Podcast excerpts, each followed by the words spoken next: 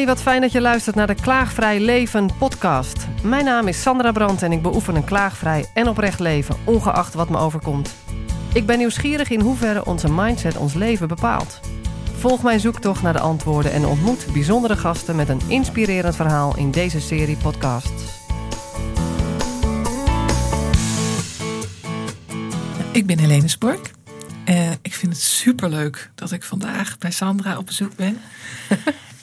Al is het maar om de titel die jij hebt. Dat klaagvrij leven. Wacht even, je zit hier voor mij. Ik zat hier voor jou. Ja, maar let op, het gaat heel snel genoeg over mij. Okay. Ik hou van mensen die zo uitgesproken duidelijk maken waar ze voor staan. Nou, dat doe jij. En wat je zegt, dat klaagvrij leven, sluit heel erg aan bij waar ik voor sta. Ik vind mijzelf namelijk een wondernemer. Een wondernemer? Ja. En als ik had geklaagd over alle bakken ellende die in mijn leven over mij zijn uitgestrooid, was ik dat nooit geworden. Dus volgens mij is het dat ik door klaagvrij, of in ieder geval heel klaagarm, te hebben geleefd, nu kan zeggen dat ik wondernemer ben. Ik wil daar meer van weten. Dus jij zegt eigenlijk, als je in klagen was blijven hangen, was je nooit een wondernemer geworden. Was er reden om te klagen? Dat is altijd, genoeg, hè? Ja. Maar er is een hoop dingen over je uitgestort, zeg je? Ja. Dat is waar je vandaan komt. En bedoel je vanuit via een werkgever werken? Bedoel je het zo? Nee, ik ben nooit zo van de werkgevers geweest. Dus mijn vader zei toen ik een jaar of 11 was al, dat ondernemen misschien toch wel een goede optie was. Toen je 11 was? Ja. Oh ja, zo begon het al. Daar begon het. Oké.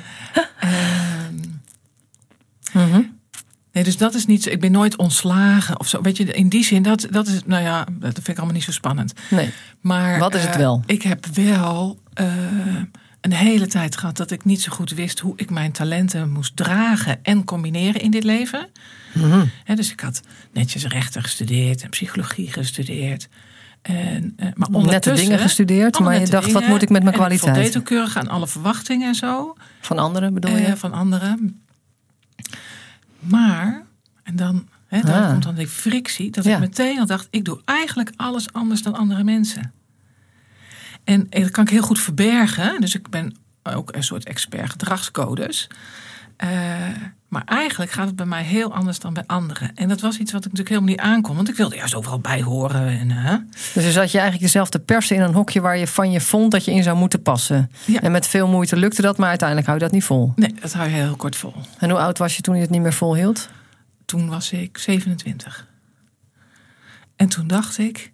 Je weet het ook echt meteen te beantwoorden. Ja, nee, maar ik weet dat moment nog. Ja. Dus ik heb dus 1 baan gehad. En opeens, en het was zo, ik was met een collega en er moest een nieuwe baas komen. En hij zou dan opeens mijn baas worden. En natuurlijk was ik daar onwijs pissig over, want ik vond mezelf veel beter. En pas later heb ik begrepen van hij was echt een hele goede manager en ik was een hele goede leider. En als er al een leider is in een bedrijf, namelijk de oprichter, dan zit je natuurlijk niet te wachten op een tweede leider. Nee, dus achteraf kapiteinen. Was het een zegen, maar op dat moment was het heel pijnlijk voor mijn egootje. En toen dacht ik, dit is het moment. Ik word ondernemer. Ik kom niet uit een ondernemersgezin. Het was helemaal niet logisch dat ik dat werd, maar ik moest en ik zou. Dus ik naar die Kamer van Koophandel van, nou, vertel mij hoe dit werkt. En ik wil iets met mensen doen. Want ik zie zoveel potentieel in mensen wat niet benut wordt. Inclusief die van jezelf. Ja, maar dat is denk ik altijd. Die spiegel, zeker in je jongere jaren, is de buitenwereld natuurlijk een spiegel van je eigen leerproces. En toen zeiden ze, nou, wordt u dan maar consultant. Dat gaat niet zo snel mis. Oh, dat was de tip van de Kamer van Koophandel. Dus in 1998 werd jij consultant. Want dat ging niet zo gauw mis. En het is ook niet misgegaan. En in de jaren daarna heb ik mezelf heel erg ontwikkeld. Dus naast die academische studies heb ik allerlei andere dingen uitgeprobeerd. Ik heb in allerlei sectoren gewerkt en geïnterveneerd. En me heerlijk met mensen uitgeleefd. En op een gegeven moment werd ik een soort van bedrijvendokter. Dus mensen belden mij als het al best wel mis was. En dan zeiden ze zoiets van, we hebben alles al geprobeerd en nou zeggen ze dat we jou moeten bellen. En dat was ook heel leuk werk. Maar wel dat ik op een gegeven moment dacht, oh, dit is probleem 23. Nou ja, dat kan ik wel oplossen. He, dus de lol was er op een gegeven moment wel een beetje af. En toen kwam ik zelf in zo'n periode van, nou ja, waar je over zou kunnen klagen. Dus ik ben gescheiden, ik ben heel erg ziek geweest, ik ben een bedrijf kwijtgeraakt. En dat alles heel snel achter elkaar. Je werd enorm uitgedaagd vanaf alle kanten in je leven. Ja. Samengevat. En ik ben er gewoon doorheen gekomen. Je bent blijven staan? Ik ben blijven staan. Ik heb ook meteen gezegd, dit komt allemaal weer goed. En iedereen om mij heen. Ondanks de drek bleef je dat zeggen? Ja. Ja, hè, dus er was, zeg maar, het is niet heel logisch om dat te zeggen als je arbeidsongeschikt bent, alleenstaande moeder en met een hypotheek van 1,3 miljoen. Dat letterlijk? Nee, letterlijk, ja. Dus dat is niet een hele logische combinatie om dan te zeggen van, het komt goed. Het lijkt eerder een beetje een naïef meisje dan, hè? Zou je kunnen zeggen als criticus in je hoofd. Ja. Maar dat had jij dus niet. Ik stond er helemaal achter. Ik had er geen last van. Geweldig. En mijn omgeving ook niet. Ja, dus dat wat je uitstaalde je uit waarschijnlijk. Die zeiden allemaal, ja, echt snappen doen we het niet, maar we geloven je wel. Geweldig. En toen dacht ik, dit wordt mijn handelsmerk. Het is even in een notendop hoor, een heel verhaal van jou. Ja. En vanaf je 11e dat je vader zei, je moet ondernemer worden. Of nou moet, maar dat zou mooi voor je zijn. Je kwam helemaal niet uit een ondernemersgezin. Je had 1 baan, dat was meteen je laatste. Op je 27e daar kwam een manager terwijl jij de leider was. En dat waren 2 kapiteinen op 1 schip. Voor lange termijn wel gunstig, maar op het moment zelf een beetje pijnlijk voor je ego. Toen dacht je, dit is het moment om ondernemer te worden. De Kamer van Koophandel zei, dan moet je consultant worden, want het gaat niet zo gauw mis. Toen kwam je in een fase van je leven waarin van alle kanten je werd uitgedaagd. Tot in het extreme met een dikke hypotheek en alleenstaand moeder. En je bleef gewoon geloven, dit komt goed. Niet vanuit het naïeve meisje. Ja, maar gewoon omdat jij het van in al je cellen voelde dat het zo was. En je omgeving resoneerde daarop. Zo samengevat eventjes. Ja. En die geloofde dat. Ja. En toen wist je, wat wist je toen? Toen wist ik dat ik een wondernemer was. Een wondernemer. Ja. En dat ik dus niet meer bedrijven ging redden. Met probleem 23? Met probleem 23 en alle problemen ervoor en daarna. Maar dat ik mensen in bedrijven ging leren hoe zij van hun onderneming een wonderneming kunnen maken. Aha. En ik snap hem natuurlijk nog lang niet helemaal. Maar we zijn ook nog maar net begonnen, dus gelukkig maar. Want ik vraag me even af, wat heeft dit te maken? En dat heeft vast alles te maken met wat je in het begin zei, dat jij de indruk had dat je alles anders deed dan de meeste mensen om je heen. Ja. Ja, ik zie altijd overal kansen. En dat is wat je andere mensen niet ziet doen? Mm-hmm. Dat is het verschil, het grootste verschil. Ja. Ja. Dus ik denk dat heel veel mensen blijven hangen in een soort logisch, lineair kansdenken. Ja. Mm-hmm. He, dus als je een ton hebt, dan kun je dit. Mm-hmm. He, dus dat is lineair. Er is altijd een als dan. Ja. En bij mij is er geen als dan.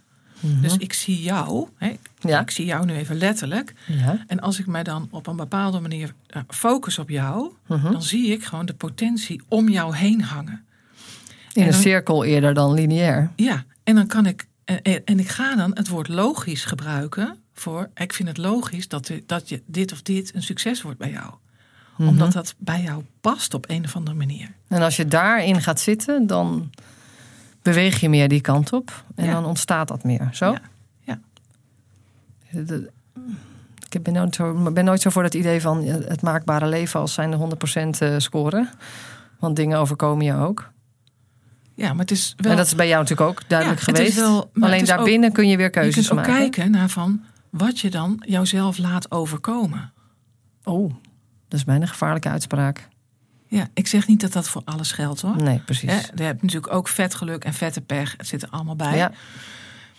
Maar wat bedoel je wel daarmee? Stel dat jij een magazine wil maken. En je denkt, herken ik. Ja, even een interessant voorbeeld. en je denkt meteen, nou ja, dat zal wel niet kunnen. Ja, precies. Dan wordt het veel moeilijker om het jou te laten overkomen. Ja. En dan zou je nog wel met een superstrak businessplan en heel veel wilskracht het eruit kunnen persen. Uiteindelijk uit kunnen persen.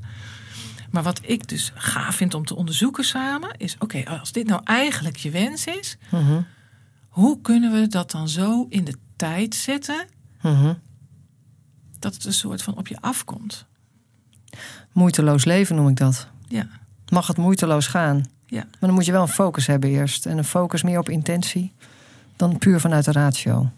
Waarbij hoofd en hart verbonden zijn. Tenminste, ja, ik zeg maar even hoe ik erin sta. Het is wel handig om die ratio af en toe nog even in te zetten. Nou, het lijkt af en toe in deze tijd dat we helemaal van dat ratio af moeten. Hè? Alsof dat een vies woord geworden is. Maar het is iets wat gewoon gecombineerd mag worden met hart en buik, wat mij betreft. Nou ja, ik denk dat dat is omdat we een tijd die ratio de baas hebben gemaakt. Ja. Weet je, en dan krijg je krijgt altijd een tegenbeweging. Dus hoe heet dat, die varkenscyclus die je op de middelbare school bij economie kreeg. Dat is ook met het hart en het hoofd. Eerst moet het hart helemaal bovenop en dan moet dat hoofd weer bovenop. Op een of andere manier is het heel lastig voor mensen om een soort middenweg te vinden. Ja, precies. Ja, en dan slaat het weer helemaal door naar dat hart. En dan zeggen werknemers alleen nog maar nee, daar verlang ik niet naar. Of nee, dat is daar heb ik geen behoefte aan. Mijn talentencentrum. Ik kan niet om 8:00 's ochtends komen werken. Ja, zo werkt het ook moeilijk. Ik volg helemaal mijn hart. Ik ga eerst nog naar de Starbucks. Ja, dat moet dan eerst weer doorslaan. Weet je? En daarna gaan we weer hele strakke regeltjes maken. Hetzelfde als dat flexibel werken, of hoe noem je dat? Dat je dus allerlei kantoortuinen hebt en niet meer aparte kamertjes. En uiteindelijk komt men erachter dat dat ook weer niet het walhalla is. Of dat je voortdurend een andere flexplekken. Dat je ook eigenlijk niet meer je eigen plek hebt. Nee, nou ja, ik vind zo'n flexplek, dat vind ik gewoon horror. Het is toch een hele rage geweest. Ja, er zijn hele kantoren door omgegooid. Nog steeds wel. Ja. Maar dat vind ik nou echt waar de ratio de baas is geworden. Mm. Over die vierkante meters. En zo efficiënt mogelijk. Hoe dat dan efficiënt lijkt. Maar ik was laatst ergens. Nou, ik vond het werkelijk zo stuitend. Daar was dan ook flexwerken ingevoerd. Daar kreeg je dat zijn gesprekken van 20 minuten die je met een cliënt voert. Mm-hmm. Die flexplek, het ziet er allemaal heel prachtig uit, kunnen we niks over zeggen. Maar het automatiseringssysteem draait nog op iets uit de industriële revolutie. Dus het kost 7 minuten om in te loggen en 7 minuten om uit te loggen. Dat is wel bijna meer dan de helft van je tijd. Resteert 6 minuten per cliënt. En door de flexplekken, doordat je elke keer moet in- en uitloggen. Ja. Oh my goodness. Ja. Als je dat 1 keer per dag moet doen, is er niks aan de hand. Als je dat dus... Ja. Dus daar is het doorgeslagen. 3 keer per uur moet doen. Ja. Ja, vind je het dan gek dat die mensen binnen een half jaar een burn-out hebben? Nee, dat is natuurlijk niet zo gek. Die worden echt knettergek van zoiets. Dus daar is de mens vergeten eigenlijk. Hè? Ja. Dus daar krijg je dan zo'n hele hartbeweging. En dan slaat dat weer door. We hadden het over de hartbewaking. De hartbeweging. Ja, daar heb ik ook nog op gewerkt op Blauwe Maandag. Nou, geen Blauwe Maandag trouwens. Nou, de hartbeweging. Die ook weer niet door moet slaan. Maar wondernemen klinkt wel een beetje alsof de hartbeweging is doorgeslagen. Ja, oh, ik zet die W wel eens tussen haakjes. Maar hoe je dat op de radio vorm geeft, dat weet ik ook niet hoor. Nee, precies. Maar wat is wondernemen voor jou? Nou, het maakt dus wel wakker dat altijd mensen aan mij vragen: wat ben jij? Kijk, ja, en dat is dan heb je weer een gesprek. Want dan kunnen we een gesprek voeren over wat wondernemen is. Kijk, ik denk, je kunt geen wondernemer worden als je niet kunt ondernemen. Dat wil niet zeggen dat je eigen bedrijf hoeft te hebben.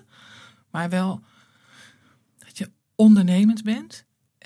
En het is ook wel handig als je wat talent hebt meegenomen in dit leven. Ja, maar dat hebben we dan eigenlijk allemaal. We zijn toch allemaal creërende wezens vanuit den basis. Ja, nou goed, er zijn natuurlijk mensen die dat heel graag ontkennen. Of denken dat hun talenten nog niet passen in deze samenleving. Nou ja, er zijn allerlei varianten. Dus het gaat je vooral om dat je jezelf ziet als een creërend wezen, denk ik dan. Wat je bedoelt. En dat je je kwaliteiten durft in te zetten. Durven in te zetten, ja. En dat je kunt zien dat er een stroom is die groter is dan jij. Laten we zeggen, een rivier. He, bijvoorbeeld dat gedicht van Avonturen van de Onwillige Messias. Fantastisch gedicht wat daarover gaat. Dat er een stroom is die groter is dan jij. En dat je met die talenten daarop mee kan of tegen kan. Inzwemmen. Mm-hmm. Dat is aan jou. Ja. Okay.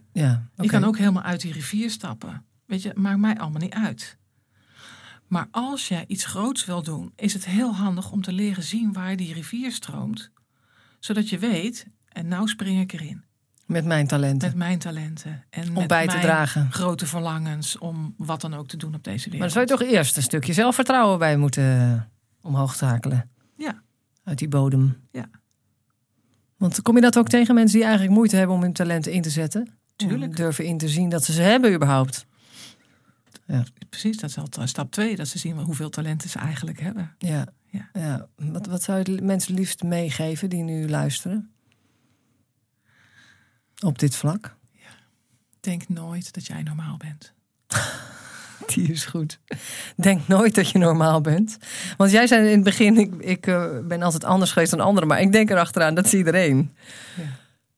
Ja. Maar hoe cool is het als je dat allemaal denkt? Ja. En dat geeft toch ook wel een beetje Pippi Langkous gevoel, denk ik. Dat je... Zeker, ja.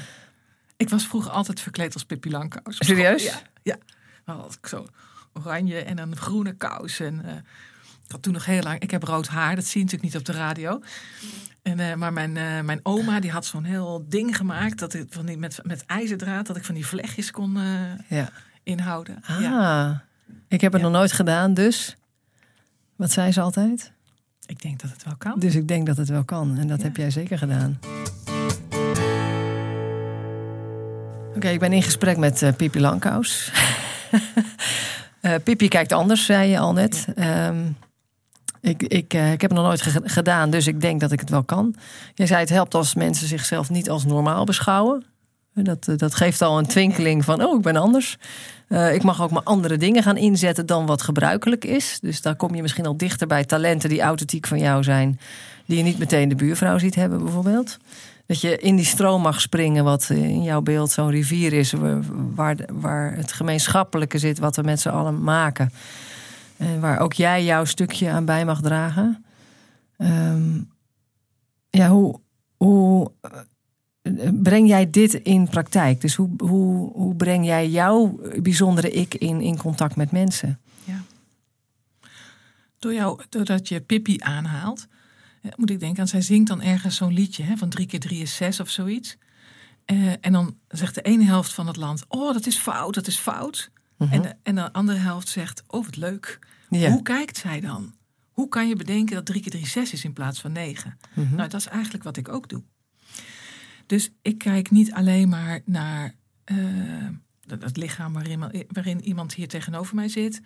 Of naar de emoties die ik ontwaar in een gesprek van mensen die blij worden of bezorgd. Of nou ja, whatever. Ik kijk ook niet alleen naar hoe hun mentale constructen allemaal in elkaar zitten. Maar ik kijk ook naar, wat ik dan maar ben gaan noemen, de energie die om ze heen hangt. Dat is een beetje soft uitgedrukt, maar beter gaat het niet. En vroeger had ik regelmatig dat ik halverwege een gesprek mensen toch een beetje glazig begonnen te kijken. Ja. En daar heb ik een keer advies om gevraagd. En toen zei iemand, je moet uitleggen dat je in al die werkelijkheden kijkt. Al die werkelijkheden kijkt.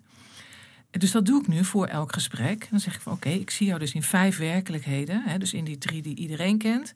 En in de energie die met jou te maken heeft. En energie waar jij mogelijk in voorkomt, maar die niet zozeer met jou te maken heeft.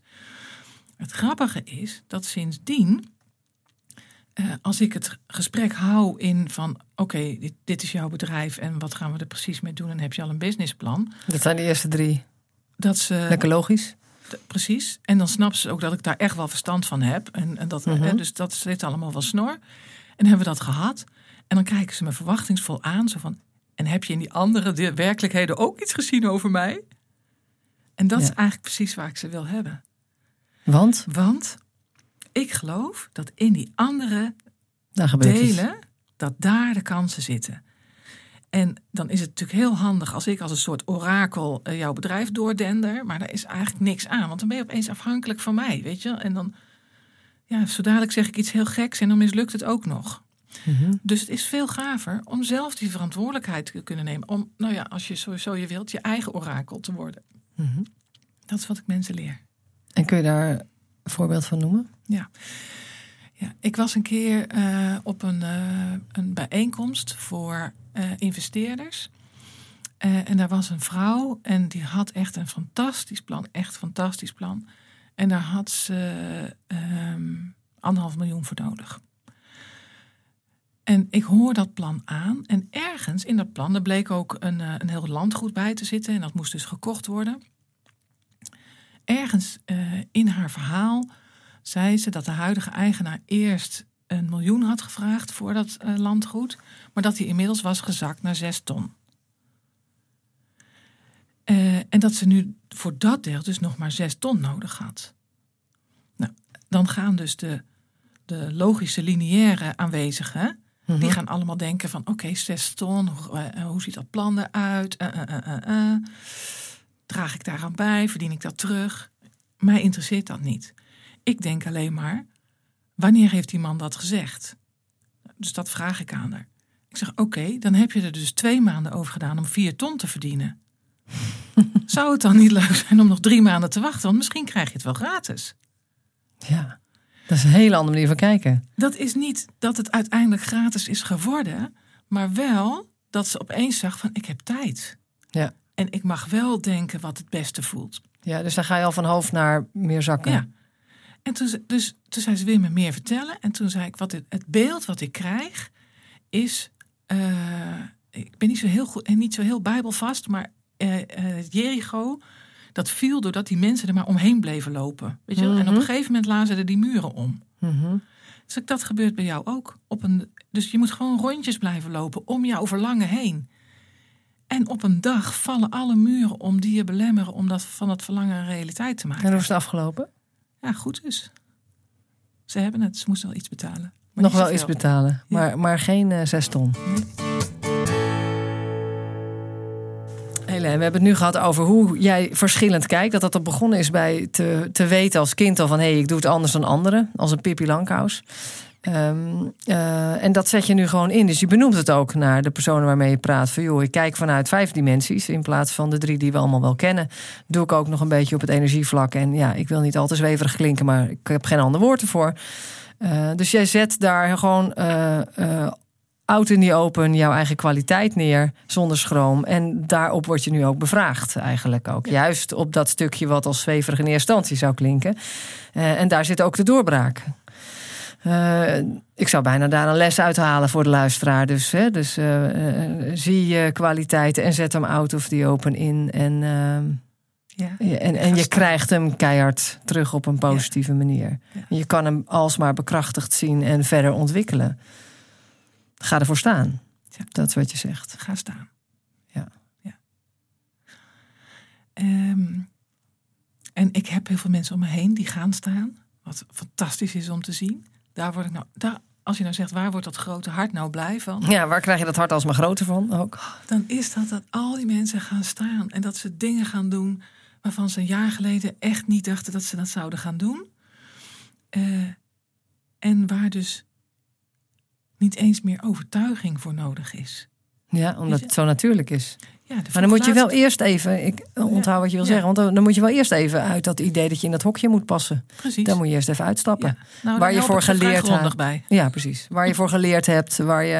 Welke functie je hebt. Ja. Dat je eigenlijk helemaal niet meer erbuiten kijkt... maar wie ben ik eigenlijk? En zodra je dat gaat doen... daar help je mensen bij... gaat het als het ware natuurlijk om je talent in te zetten. En het is niet dat ze... maar moeten vergeten wat ze hiervoor hebben gedaan. Nee. Dat is voor mij net zo goed als ik niet die studies had gedaan... als ik niet in de politiek had gezeten... als ik niet groot bedrijf had geleid... als ik niet, dan was ik nooit gekomen waar ik nu ben. Mm-hmm. Dus ook dingen die je niet meer wilt... of misschien niet meer wilt... mag je wel eren. Dragen bij aan wat er nog gaat komen. Ja. Welk voorbeeld wou je nog geven? Je wou nog iets zeggen net? Of ben je hem even kwijt? Ja... Er vroeg laatst iemand aan mij, die had dan zo'n managementcursus gedaan. En die zei, ja, ik moet mijn why ontwikkelen. Doe jij dat ook? En toen dacht ik, ja, dat vind ik echt zo'n stom woord, why. Waarom je de dingen doet, toch? Ja. Waar vanuit? Ja, mm-hmm. Omdat bij mij, wat mogelijk niet bij iedereen zo is... maar bij mij gaat van why mijn hoofd aan en niet mijn hart. Ja, dan moet je gaan bedenken waarom je het doet. Dan zit je al in je hoofd meteen. Dan kan je zit ik al in mijn hoofd, want dan ben ik al bij woorden. En dat werkt al niet. Terwijl ik vind het dus leuk, en dat doe ik ook zeg maar, in mijn programma's, om niet te kijken naar why, weet je wel, of hoe verantwoord ik het naar de maatschappij wat ik hier aan het doen ben. Mm-hmm. Maar dat ik dingen doe waarvan ik denk, ik kan niet anders. Ik kan niet anders, het gaat vanzelf. Ja. Ik moet dit doen. Ja. Wauw. Dus dan, soms onderneem ik iets waarvan ik van tevoren weet, dat levert gewoon geen geld op. Maar het moet. Gewoon. Een soort van. En daar heb ik dan zo'n plezier in. En die hypotheek van jou, van een 1 miljoen? Ja. Is allemaal goed gekomen? Ja, is goed gekomen. Ja. Ik zeg niet dat die al weg is, maar we zijn bezig. En op zich, hoe dat allemaal is gegaan, is ook zo'n wonder. He, dus toen ik in al die shit terecht kwam, heb ik de bank gebeld. Dat schijnt al ongebruikelijk te zijn. Heb ik gezegd, mag ik naar bijzonder beheer? Nou, ze kwamen echt niet meer bij van het lachen, want ze had alleen maar mijn jaarrekeningen tot dan toegezien. En, mm-hmm. Maar toen legde ik uit dat er een paar evenementen waren geweest. En dat ik een plan had over hoe we dat gingen oplossen. En dat plan, dat ik wist dat het niet aan al hun standaards voldeed. Dat had ik allemaal uitgezocht, weet je, waar zij aan moesten voldoen. Dus ik zei, ik wil met jullie in gesprek daarover. Maar ik wil wel met iemand in gesprek die ook een handtekening kan zetten. Ik zei, ik ga het niet met die koffiedrinkende accountmanager. Daar komen we er niet uit. En wat echt super gaaf was, dit was allemaal midden in die crisis. Hè? En iedereen vertelde over mensen die het huis uit werden gezet. En drama. Mijn bank, die zei, goed idee, kom maar langs op het hoofdkantoor. En 2 weken later was alles geregeld. Ongelooflijk. Ja. Dat is wel een wonder, zeker in die tijd. Ja. En waar heeft dat mee te maken? Nou, ik denk omdat ik ook zo sta. Dus ik ben gaan staan voor, ik wil dat pand, dat is van mij. Ja. En dat gaat zo blijven. Ja. Ook al klinkt het onlogisch. Ook al is dus alles te bedenken dat het niet kan. Dus dat is echt een loskoppelen van of het nou allemaal logisch klinkt. Maar meer inderdaad een andere stroming gaan zitten. Van wat jij voelt dat gewoon heeft te gebeuren. Of wat er nou eenmaal gaat gebeuren. Dat kan eigenlijk niet anders. Ja. Ja. En dan zet ik dus en mijn talenten in. En al die vaardigheden die ik heb opgedaan in al die jaren hiervoor. Dus ik hou me in zo'n gesprek echt wel staande. Ja. Dat helpt natuurlijk ook. Ja, je doet je vooronderzoek. Dus je weet ook wat er nodig is. Ja. Bijzonder. Ja, dus het is niet dat ik... Als ik het nou heel lelijk mag zeggen, is niet dat ik alleen op die engelen vertrouw. Nee, dit is niet naïef. Niet zweverig om dat woord nog maar eens te nemen. Maar wel heel open. Ja, open en daadkrachtig. En dan met daadkracht en recht vooruit. Ja, zonder lineair te zijn. Ja. Hélène, ja. Dus recht vooruit, zonder lineair te zijn. Hart en hoofd samen. Gelovend in wonderen. Ja. En dat het ook voor jou weggelegd is. Eigenlijk is dat voor iedereen. Ja. Maar durf je het te geloven en te zien? En als ze er nog niet in geloven, komen ze mij vooruit. Nou ben ik al bij jou. Maar voor degenen die naar jou toe willen. Omdat ze meer van je willen weten. Waar moeten ze heen? En waar kunnen ze je vinden en zien? Ze kunnen me vinden op mijn website. www.helenesbork.nl S-B-O-R-K. Mm-hmm. Ik heb ook sinds kort een YouTube-kanaal. Serieus? Mijn kinderen werden gek toen ze het hoorden. Wat heb je gedaan, ma? En die vinden me toch natuurlijk een soort bejaarde. En dat ik dan opeens op YouTube zit. Heel modern. Heb ik dan een paar filmpjes gemaakt over de structuur die ik voor mezelf hanteer en die ik graag overdraag. Want dat is natuurlijk wel, weet je, als je zeg maar eenmaal in wonderland gaat ondernemen, is het toch wel handig om ook een beetje structuur te hebben. Ja. Dat je niet helemaal lost in space raakt van. Dat is de valkuil. Ja. Ja. He, dan krijg je datzelfde als met die hoofd-hartdiscussie. Ja. He, dus in mijn programma's bied ik een model dat wel houvast geeft om. Dat is wel interessant voor mij. Lekker ook los te kunnen gaan en toch met je voet op de grond te blijven. Ja, dat is een goeie. En je hebt ook een jaarprogramma, hè? Ja. Begint januari 2019. Ja, half januari beginnen we. En wat is dat voor jaarprogramma? Het is een programma in groepen van maximaal 9 mensen. Mm-hmm. Het duurt een heel jaar. En in dat jaar zien we elkaar 9 dagen. Mm-hmm. Dus in juli en augustus vieren we natuurlijk gewoon vakantie. En in december trouwens ook. Maar in die andere 9 maanden zien we elkaar een dag per maand. En in die dag per maand geef ik en die structuur, waar dat ene filmpje ook over gaat, waarbij ik het ritme van de seizoenen aanhoud. Want hoe handig is het dat als je jezelf al toestaat om met die talent te leveren en te denken van, nou, who knows, weet je wel, misschien komt hier toch wel een wonder uit voort, om dan buiten je een soort houvast te krijgen, ja, cool, hoe dat gaat. Ja, letterlijk buiten je. Letterlijk buiten je. Dus ik gebruik heel veel uit de natuur. Ja. En je zei ook, ik zeg dan bijvoorbeeld, je kunt geen zonnebloemen laten bloeien in januari. Nee. Dat kan gewoon niet. Ah ja. Dus als dat, soms is er gewoon geen tijd voor nog. Als dat jouw wonder is, dat de zonnebloemen bloeien, zorg dan dat het niet in januari hoeft, want dan moet jij er heel hard voor werken. Ja, kast bouwen. Dus de timing, hè? En, dat je feeling houdt voor de timing wanneer wat precies moet gebeuren. En ook dat je jezelf toestaat, zei je. Ja. Want daar zit volgens mij echt een sleutel. Sta je jezelf toe dat er ook wonderen voor jou klaar liggen. Dat ze klaar liggen. En neem dan zoveel ruimte in dat verlangen naar het realiseren van dat wonder, dat je echt kunt zien, oh ja, dit komt morgen op mijn pad. Ik zie het opeens. Of ik voel dat het er is en het duurt nog even, maar ik voed het elke dag. Wow, zoals je een plantje water geeft. Totdat het augustus is voor die zonnebloem. En een beetje kunstmest of gewone mest, of nou ja, hoe je ook in het natuurlijke leven staat. Ik zorg ervoor. En dan zo dat wonder kan ontkiemen. Dit is weer die mooie verplaatsing van dat chronos-stuk waar we zo in zitten. Hè? De tijd, de kloktijd, naar kairos, timing, hoor ik jou zeggen. Dat je meer, maar dan moet je dus contact houden op een heel ander vlak dan alleen maar puur zoals we methodisch verantwoord hebben geleerd te denken. Of afspraak is afspraak, of zo hebben we dat nou eenmaal bedacht. Dus moeten we het ook zo uitvoeren. Enerzijds handig, zo'n paadje. Maar anderzijds laat je een heel stuk liggen en dat is timing. En klopt het in het geheel. Ja. Ja. Maar het geen van beide moet doorslaan natuurlijk. In een van die filmpjes zeg ik ook, eigenlijk geloof ik niet in tijd. Maar het is wel handig dat ik me eraan hou. Ja. He, want als wij afspreken dat wij om 11:00 zo'n radio-interview doen. Ja. En ik kom zondagmiddag ergens aandenderen. Dat is gewoon niet zo praktisch. Tenzij ik hetzelfde dacht en we uiteindelijk elkaar toch weer tegenkomen. Ja, dat is redelijk zeldzaam. Maar zonder kloktijd is het in onze cultuur ook een beetje moeilijk leven. Ja. Dus ik kan me er wel aan houden. Ja. Ik ben meestal op tijd. Ja, maar daarbinnen. Maar er is ook ruimte voor een andere tijd. Juist. Een andere seizoen. Dat is zo fijn leven. Dus jij gebruikt de seizoen als anker voor die structuur die je nodig hebt om je wonderen op je af te laten komen en zo ook te zien. Ja, en mensen maken dus een persoonlijke jaarrekening bij mij. Hmm. Dus ook dat is zo'n houvast. Iedereen weet wat een jaarrekening is. Maar niemand maakt die van zichzelf.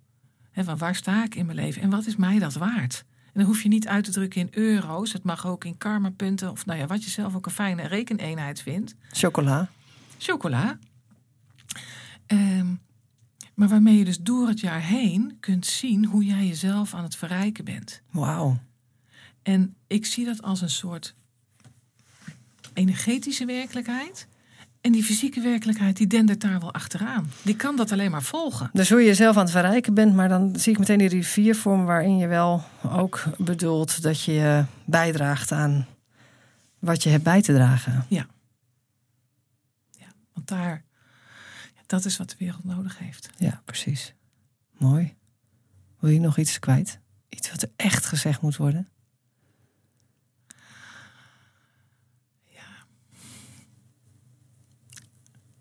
Nou, ik geloof echt dat, als we het dan toch over tijd hebben, dat het tijd is dat we allemaal echt zo gaan leven. En dat als we dat gaan doen, dat onze planeet zich heel snel kan herstellen. Ja. Maar we zijn wel on the tipping point. Dus als iemand hiernaar luistert en denkt, heel stiekem zou ik wel willen. Maar bel Bel Hélène Sbork. Ja. Gaan we doen. Doe wat je te doen hebt. Daar ga ik je bij helpen. Dankjewel.